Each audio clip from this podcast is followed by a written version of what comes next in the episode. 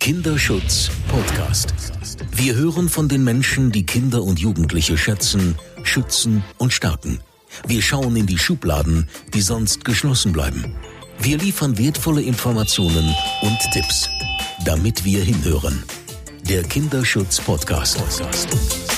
Ich grüße alle Hörerinnen und Hörer des Kinderschutz-Podcastes und lade Sie herzlich ein auf eine Reihe, eine Reihe des Podcastes, die sich mit einem Thema beschäftigt, das Sie wahrscheinlich genauso bewegt wie uns, nämlich der Ukraine-Krieg und wie wir dann speziell hier in Deutschland im Kinderschutz auch darauf reagieren können. Den Auftakt mache ich selbst mit einem Besuch in einem Jugendamt in NRW, um dort den Amtsleiter zuzuhören, wie Kinderschutz ganz unbürokratisch, schnell und kreativ auch mit Geflüchteten funktionieren kann. Jerome Braun hat eine Schule in Düsseldorf besucht, wo die Schulleitung ebenfalls sehr schnell und ebenfalls unbürokratisch Kinder in den Schulalltag, also ukrainische Kinder in den Schulalltag integriert hat. Regina Steil beschäftigt sich mit ihrer Podcast-Folge vor allem mit Traumafolgen aufgrund von Kriegserfahrungen und Fluchterlebnissen. Und abgerundet wird unsere Podcast-Reihe mit einer kritischen Perspektive, die Sonja Howard einnimmt, nämlich zum Beispiel Mobbing-Erlebnisse von russischen Kindern in Schulen oder der Merkwürdigkeit, dass wir plötzlich Geflüchtete zweiter Klasse haben, eben dann, wenn sie nicht aus der Ukraine zu uns geflüchtet sind. Wir hoffen, dass Sie uns auch auf dieser Reihe folgen und deswegen, wie immer, danke, dass Sie hinhören. Ja, mein Name ist Jerome Braun und ich darf Sie zu einer weiteren Folge des Kinderschutz-Podcasts ganz herzlich begrüßen. Heute wieder mit unserem Schwerpunktthema, dem Ukraine-Konflikt, aus einer ja, sehr positiven Blickrichtung. Und äh, das ist auch wichtig, die guten Beispiele und die tollen Aspekte zu zeigen. Und darum geht es heute. Und wo bin ich? naja, nur virtuell, aber dennoch bin ich im Familiengrundschulzentrum Sonnenstraße in Düsseldorf und bei mir ist der äh, Leiter äh, der Schule Cornelius Knettel und die stellvertretende Schulleiterin Frau Verena Gianone. Ich hoffe, ich habe es richtig ausgesprochen. Passt es? Gianone. passt, ja. Okay. passt. ja, schön, dass Sie da sind. Herzlich willkommen. Ja, vielen Dank. Wir freuen uns auch, dass wir äh, da sein können und ähm, Rede und Antwort stehen können und ähm, einfach ein bisschen berichten können, wie es bei uns an der Schule ist. Ich habe auf Ihrer Webseite gesehen, am 9. März haben Sie einen Hilfstransport organisiert in die Ukraine. Und äh, am 15. März melden Sie schon auf der Webseite, ja, dass die Betreuung ukrainischer Kinder bei Ihnen beginnt. Wie, wie kam es denn dazu? Wo, wo, wo lag die Motivation? Wobei natürlich schwierig, da über Motivation zu sprechen. Aber wie kam es dazu? Ja, das ist eine gute Frage. Wir haben uns ähm, nach dem, also es war Karneval hier in Düsseldorf äh, und da startete dann äh, der Konflikt äh, in Russland und in der Ukraine. Und wir haben uns recht schnell äh, dann auch ähm, ja miteinander darüber natürlich unterhalten und ausgetauscht und überlegt, was können wir tun? Und äh, da nach den äh, Karnevalstagen schon äh, die ersten Meldungen kamen, dass ähm, ja viele Menschen flüchten und auch das Land verlassen, haben wir uns wirklich überlegt, ähm, da es ja wirklich nah dran ist, was können wir tun, was können wir machen, falls hier Kinder ankommen ähm, und Unterstützung benötigen. Und wir sind dann recht schnell äh, erstmal dazu übergegangen, dass wir ähm, so einen Hilfskonvoi beziehungsweise eine Spendensammlung ins Leben gerufen haben. Das war so der erste, der, der, der Startschuss äh, dazu sozusagen. Und ähm, das hat auch so wirklich hohe Wellen geschlagen. Es war sehr positiv und äh, ist von unseren Eltern auch sehr, sehr gut angenommen worden. Und wir haben dann äh, nach zwei Tagen ähm, sehr, sehr viele Kartons packen können und ähm, einem Vater, der mit einem Bekannten ähm, an die Grenze gefahren ist, ähm, das konnten wir dann abgeben und äh, waren dann sehr froh, dass wir das schon geschafft haben und natürlich war dann die Diskussion darüber, was machen wir denn jetzt wirklich, wenn Kinder kommen, was können wir tun?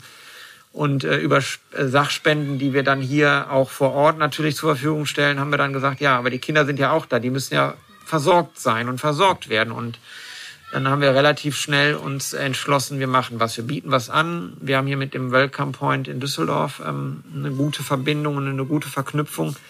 Der liegt relativ nah dran an unserer Schule. Und ähm, da sind wir dann dazu übergegangen, ähm, wir bieten eine Betreuung an. Wir versuchen das einfach mal. Und ähm, es standen zwei Daten so ein bisschen im Fokus. Und wir haben gemerkt, als wir das dann ähm, bekannt gemacht haben, beziehungsweise der Welcome Point hat das natürlich auch auf äh, Social Media Kanälen veröffentlicht, haben wir dann recht schnell gemerkt nach zwei Tagen, dass der Bedarf so groß ist, dass wir schon eine Woche vorher anfangen sollten. Und ähm, das haben wir dann auch getan. Und wie viele Kinder äh, aus, aus, dem, aus der Ukraine sind jetzt bei Ihnen an der Schule? Also wir haben jetzt äh, aktuell 13 Kinder, äh, die wir fest aufgenommen haben. Ähm, die Betreuungsgruppe ist gestartet mit 18 Kindern, ähm, waren auch mal 21 Kinder, ähm, wovon aber einige dann ähm, schon woanders hingezogen sind, also außerhalb von Düsseldorf. Und wir hatten auch Kinder, die ähm, eigentlich zu alt gewesen sind für die Grundschule, so dass wir die dann auch vermitteln mussten an andere Schulen. Und ähm, jetzt haben wir quasi 13 Kinder fest aufgenommen. Mhm. Und wo leben die jetzt in irgendwelchen Aufnahmezentren oder in, in, in, in privaten Haushalten? Ja, sowohl als auch. Also wir haben jetzt Kinder, die ähm, in Hotels untergebracht sind und äh, wir haben aber auch Kinder, die bei Bekannten untergebracht sind. Also wir haben jetzt keine Kinder, die in, äh, in Aufnahme, in der Aufnahmehalle ähm, untergebracht sind. Die ist relativ weit weg von uns. Ähm, da haben wir keine Kinder. Wie, wie stelle ich mir das vor? Ähm, ich meine, die Kinder sprechen kein Deutsch. Ähm, die kommen an und, und ja, sind vielleicht auch verängstigt, traumatisiert natürlich, haben viel mitbekommen. Wie, wie, wie läuft der Prozess? Wie, wie nehmen Sie die Kinder in Empfang? Ähm, also es war jetzt so am Anfang das tatsächlich, weil das ging ja alles sehr schnell. Und ähm, es ist halt, also es, es ist der Konflikt entstanden. Darauf die Woche ähm, haben wir beschlossen, ähm, was zu unternehmen. Und ich glaube, anderthalb Wochen später war dann halt diese ähm, Betreuungsgruppe ins Leben gerufen. Und an dem Montag, als die Kinder kamen, habe ich mir tatsächlich auch erstmal sehr viel Gedanken gemacht. Als dann aber die Eltern und die Kinder da waren, ähm, hat man sehr schnell gemerkt, dass die Kinder sich hier wohlgefühlt haben. Ähm, es ist, wir haben das Glück, dass wir eine Lehrerin haben, die russischsprachig ist, die die Gruppe jetzt auch übernommen hat, die auch schon seit einigen Jahren bei uns an der Schule ähm, die ähm, als als Vertretungslehrkraft mit unterstützt und ähm, mit den Lehrern oder als Lehrerin hier halt arbeitet. Und ähm, das war natürlich auch unser Glück dann erstmal in dem Moment, weil wir halt jemanden haben, der Russisch spricht und der als Lehrkraft hier tätig ist. Und ähm, genau, die Kollegin hat ähm, natürlich dann auch sehr mit uns, die war auch von Anfang an mit bei der Planung, bei der Gestaltung, bei dem Kontakt vor allen Dingen mit dabei, ähm, hat auch viele Briefe geschrieben, hat mit ähm, den Eltern, mit den Müttern sehr engen Kontakt und dolmetscht, aber ist halt auch für die ähm, Schülerin jetzt da oder Schülerinnen und Schüler da. Und ähm, das ist natürlich jetzt das Gute jetzt erstmal für den Staat. Und ähm, diese Gruppe, die wir jetzt haben oder die Kinder, die jetzt bei uns sind, die, ähm, ja, die werden zurzeit halt, es ist halt eine Betreuungsgruppe, aber sie, es wird auch jetzt begonnen, einfach mit Deutsch als ähm, Zweitsprache, also mit Übungen, mit ersten Aufgaben und das klappt soweit sehr gut. Also wir haben da natürlich auch schon sehr viel Erfahrung bei uns, weil wir halt wirklich viele Kinder schon haben, die diesen Bedarf einfach haben. Ist es jetzt tatsächlich auch eine separierte Betreuungsklasse oder sind die Kinder tatsächlich integriert auch in anderen Schulklassen bei Ihnen? Also es ist ganz wichtig, dass es im Moment äh, eine Betreuungsklasse ist und wir werden die Kinder äh, nach den Osterferien, also noch eine Woche werden wir sie in der Gruppe beschulen und danach die, also betreuen und nach dieser äh, Woche, also nach den Osterferien, kommen die Kinder dann in die Klassen und es ist halt ein bisschen schwierig, die Kinder auch dann altersgerecht den Klassen zuzuordnen.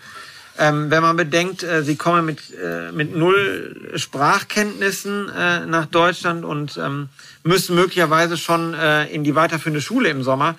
Das ist dann immer sehr schwierig, wie man das dann äh, organisiert und strukturiert. Und deswegen haben wir uns gesagt, wir lassen uns ein bisschen Zeit. Wir sind froh, dass die Kinder hier sind, dass sie ein bisschen Struktur mitbekommen. Sie können die Schule kennenlernen. Sie lernen einfach auch nochmal eine neue Umgebung kennen. Äh, sie kommen ja in ein ganz neues Land und das ist jetzt äh, drei Wochen, vier Wochen sind sie jetzt hier und sollen dann schon den Alltag gestalten und deswegen haben wir gesagt, wir lassen ein bisschen, wir lassen den Kindern ein bisschen Zeit und nach den Osterferien werden die dann in die Klassen ähm, eingeordnet, zusortiert.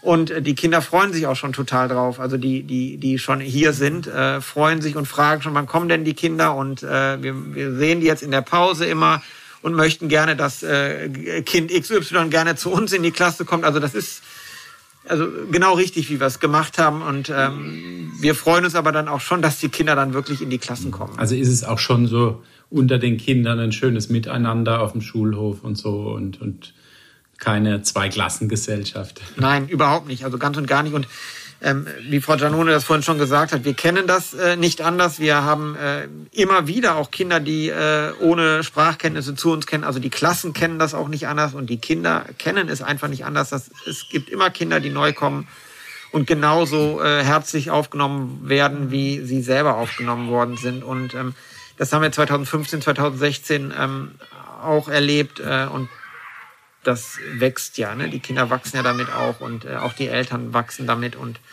deswegen ist das gar nicht so großartig neu. Das Einzige, was halt neu ist, dass es schnell gegangen ist und dass es sehr viele Kinder sind im Moment.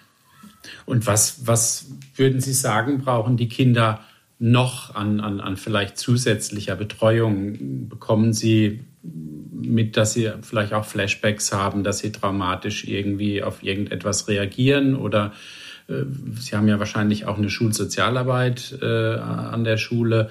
Muss da manchmal unterstützt werden oder wie, wie?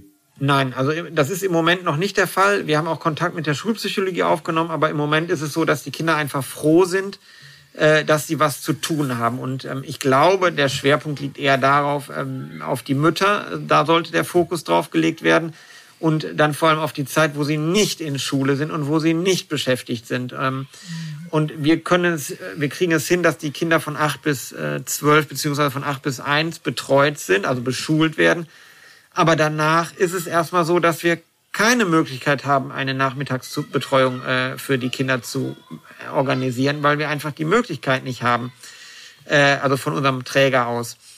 Äh, das, das ist die Frage. Was haben die Kinder im, Nachmittagsbereich, im Nachmittagsbereich zu tun? Also äh, Sportvereine, äh, kulturelle Angebote, musische Angebote, was auch immer. Das ist im Moment so ein Punkt, wo man sagt, das müsste man angehen, da müsste man dran. Gibt es da schon jetzt in Düsseldorf erste erste Wege, um, sage ich mal, wirklich äh, auch, auch das am Nachmittag äh, anzugehen? Nein, gibt es nicht. Ähm, Ziel ist es, die Kinder so schnell wie möglich in die Betreuung der Schule zu bringen. Und ähm, mhm. da geht's halt, äh, das ist dann schulspezifisch, ob man Plätze hat, ob man Möglichkeiten hat, äh, ob man Kapazitäten hat. Und ähm, das ist das, was wichtig ist. Also Schule muss gucken, dass sie äh, die Kinder auch ähm, schulisch betreut im Nachmittag. Vielleicht für diejenigen, die auch zuhören und vielleicht auch vor dieser Frage stehen oder vor diesen Herausforderungen jetzt oder auch in, in näherer Zukunft Kinder in der Schule aufzunehmen. Was, was würden Sie denen so mal mit auf den Weg geben? Ich meine, wir kennen ja auch den Verwaltungsapparat in Deutschland. Ähm, funktioniert das reibungslos oder haben Sie äh, Stunden mit, mit Anträgen und ähnlichen Dingen zu tun?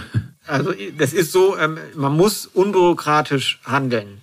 Ansonsten äh, wird das für die Kinder nichts, äh, für die Mütter. Äh, das hilft nicht. Also man muss wirklich sagen, äh, Anträge äh, sind in Deutschland beliebt und sind ja auch ein beliebtes Mittel, um Dinge vielleicht auszuschleichen und einfach vergessen zu machen. Und ähm, man muss das unbürokratisch machen. Wir haben die Kinder aufgenommen in eine Betreuungsgruppe äh, und dann jetzt sukzessive auch aufgenommen in die Schule. Und äh, das war genau der richtige Weg. Und ich kann jedem nur sagen, ähm, die Information an die Schulaufsicht, an die untere Schulaufsicht, wenn ich über Grundschulen spreche, ist wichtig. Äh, aber man muss es tun, man muss es äh, für die Kinder machen. Und deswegen muss man da unbürokratisch weitergehen. Und ich glaube, dass die Kommunen da auch sehr froh drüber sind, wenn Schulen unbürokratisch handeln, gerade in der jetzigen Situation. Mhm. Ja. Und ich denke auch, dass das einfach, also wir haben, wie gesagt, ziemlich schnell damit begonnen ähm, und haben die Kinder oder die Eltern halt direkt angesprochen. Also wir sind auf sie zugegangen, wir haben jetzt nicht abgewartet, dass jemand kommt oder dass jemand zugewiesen wird. Normalerweise läuft das halt über, äh, ja, über den Amtsweg. Und ähm, wir haben jetzt halt gesagt, weil es einfach so schnell geht und weil wir es ja nun mal einfach alle mitverfolgen in den Medien, mir gesagt, okay, die Kinder kommen und sie kommen schnell und wir müssen jetzt einfach was tun. Und wir wollen, wollten uns halt auch einfach Solidarität zeigen. Und ich denke, das ist halt das Wichtigste. Erstmal, ja, die Willkommenskultur dann auch äh, nicht nur von ihr sprechen, sondern sie auch leben. Und ähm, das wollten wir halt damit einfach, ja, ausdrücken. Und wie gesagt, ähm, jetzt nach dieser, nach diesem Willkommen heißen, ist es für uns einfach auch wichtig, dass die Kinder auch sich zugehörig fühlen, ähm, nicht nur als Kinder, die jetzt gekommen sind, sondern die Kinder, die hier sind, mit den anderen Kindern zusammen.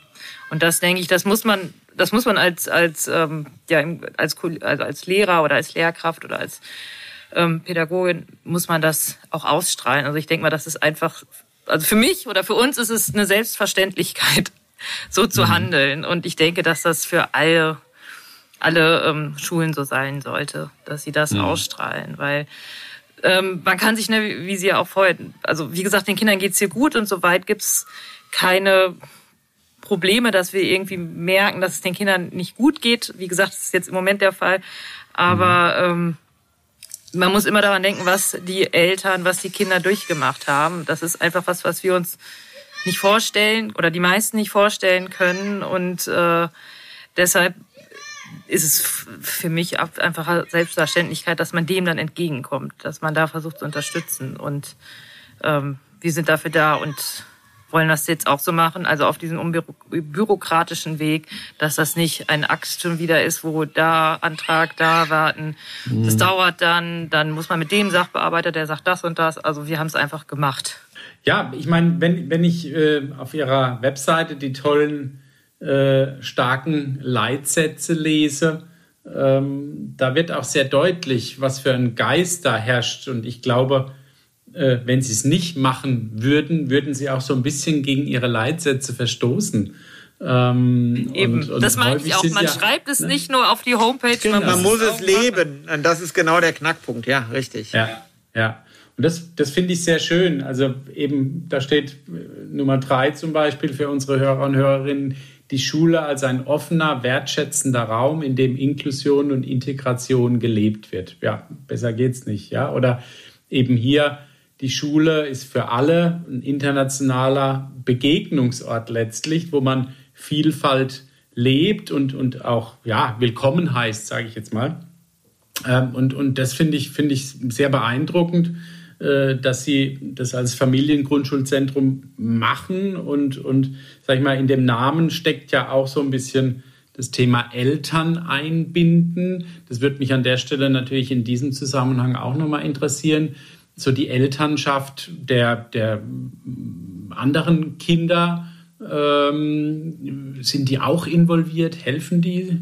Ja, also wir haben äh, wirklich ganz, ganz tolle Eltern, die äh, unterstützen und die auch von Anfang an gesagt haben, ich habe das ja vorhin gesagt, auch mit der Spendenaktion, ähm, wir haben von ganz vielen Eltern, äh, wie gesagt, auch ähm, Rückmeldungen bekommen. Wir haben äh, Spenden bekommen von den Eltern. Äh, ganz, ganz fantastisch. Und ähm, jetzt aktuell äh, unterstützen uns Eltern ähm, auch ähm, mit, mit, äh, also sie sind mit Rat und Tat stehen sie uns zur Seite. Wir haben äh, russischsprachige Eltern auch, die äh, da sind und unterstützen und auch übersetzen.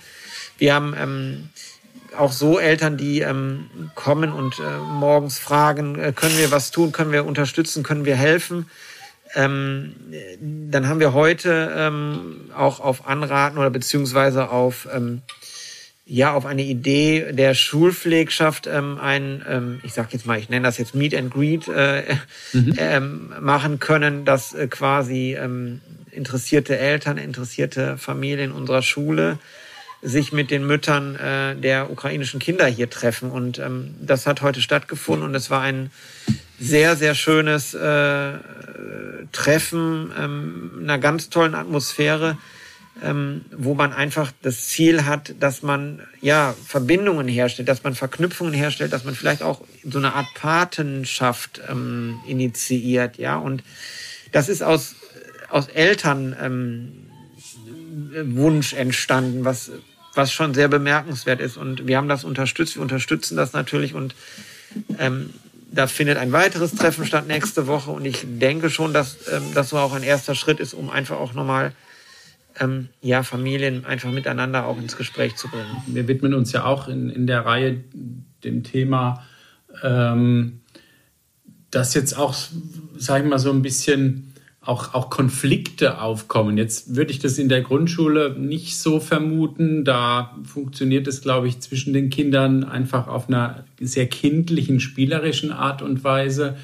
Aber wenn man vielleicht auch auf die weiterführenden Schulen schaut, dass vielleicht auch russische Kinder und ukrainische Kinder einfach auch tatsächlich in Konflikt kommen. Ich meine, äh, wie gesagt, bei Ihnen würde ich das jetzt nicht vermuten, aber gibt es da so ein bisschen in die Zukunft geschaut aus Ihrer Sicht Probleme, der, denen man auch vor allem vorbeugen muss? Also ähm, wir haben jetzt, wie gesagt, die Lehrerin der oder die momentane Betreuungslehrerin oder Lehrerin ist selber auch Russin, die die ukrainischen Kinder betreut.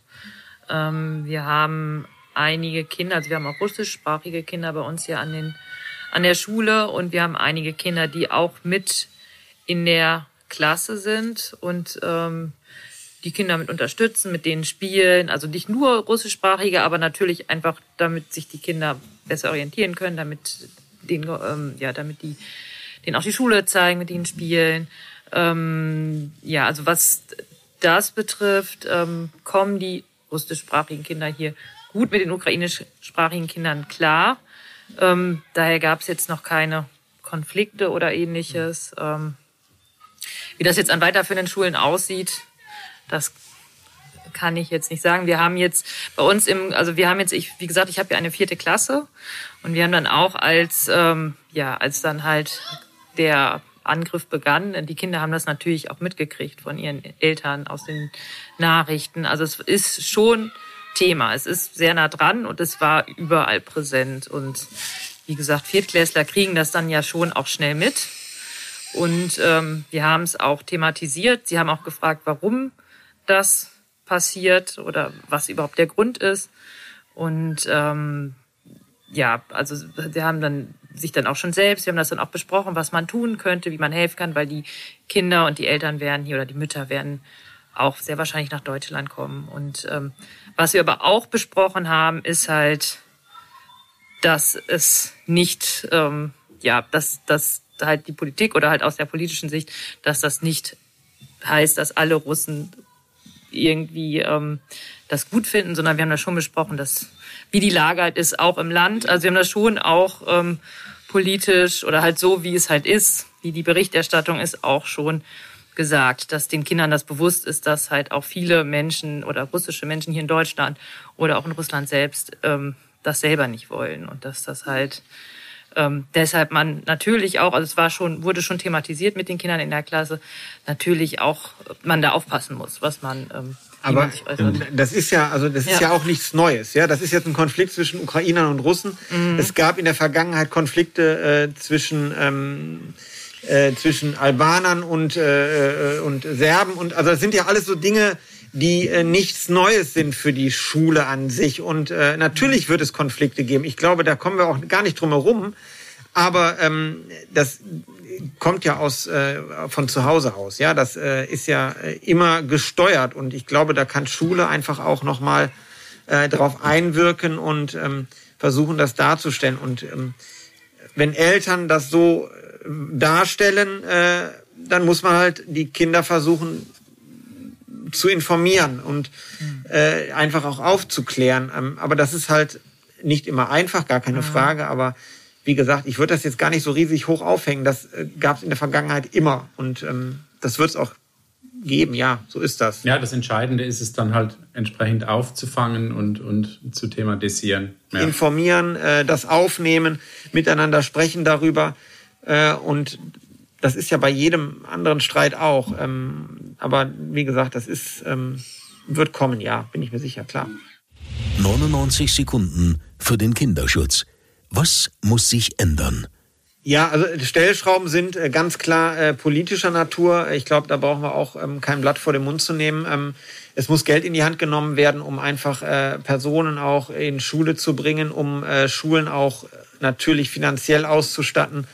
Äh, das ist ein Punkt, den werden wir hier äh, vor Ort nicht äh, beeinflussen können und auch nicht entscheiden können, aber der ist ein ganz, ganz, ganz wichtiger Punkt. Und der, der zweite Punkt, den wir entscheiden können und den wir auch beeinflussen können, ist die Haltung dem Kind gegenüber, beziehungsweise auch deren, äh, den Eltern gegenüber, den Familien gegenüber. Ähm, wahrnehmend, wertschätzend, äh, empathisch äh, den Kindern gegenüber zu sein. Und äh, das meine ich nicht äh, den Kindern aus der Ukraine, ich meine allen Kindern. Und das ist ja der Punkt, ähm, an dem wir uns auch befinden. Und ähm, Bildungspolitik, äh, Bildungseinrichtungen haben den Auftrag, ähm, kindgerecht zu sein und kindgerecht zu, ähm, zu agieren. Ähm, wie gesagt, aus, aus Sicht des Kindes ist es zu, zu machen und zu handeln. Und das ist der Punkt, äh, den wir uns vielleicht alle äh, auf die Fahnen schreiben sollten. Geduld mit den Kindern zu haben, Geduld mit den Familien zu haben und ähm, nicht immer aus Sicht des Erwachsenen auf das Kind schauen. Finde ich ein total schönes Schlusswort. Da will ich dann doch noch mal was dazu ergänzen, weil wir gerade aktuell einen Kongress, einen zweiten Kongress vorbereiten, der sich nennt Kinderschutz vom Kind gedacht.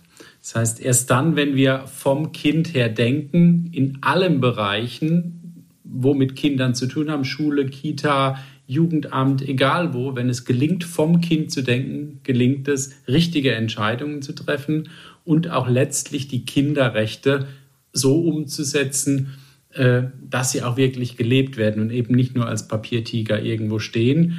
Und von daher fand ich das total toll, unser Gespräch und dass Sie auch aus sich heraus diese eigene Haltung so wichtig finden, äh, zeigt mir, dass die Kinder bei Ihnen genau richtig sind. Ähm, und ich kann nur noch Danke sagen, äh, liebe Frau Giannone, lieber Herr Knettel, dass Sie zu Gast waren und äh, Ihnen, sehr verehrte Hörer und Hörerinnen, äh, darf ich auch mit auf den Weg geben, einfach machen. Das habe ich mir jetzt geklaut und äh, nicht lange warten und, und loslegen und etwas tun für Kinder. Und mir bleibt nur noch zu sagen an der Stelle, danke, dass Sie hingehört haben. Das war der Kinderschutz-Podcast der Deutschen Kinderschutzstiftung Hänsel und Gretel mit Jerome Baun. Damit wir alle besser hinhören und mehr verstehen. Wollen Sie mehr hinhören? Dann abonnieren Sie unseren Kinderschutz-Podcast überall da, wo es Podcasts gibt und unter kinderschutz-podcast.de.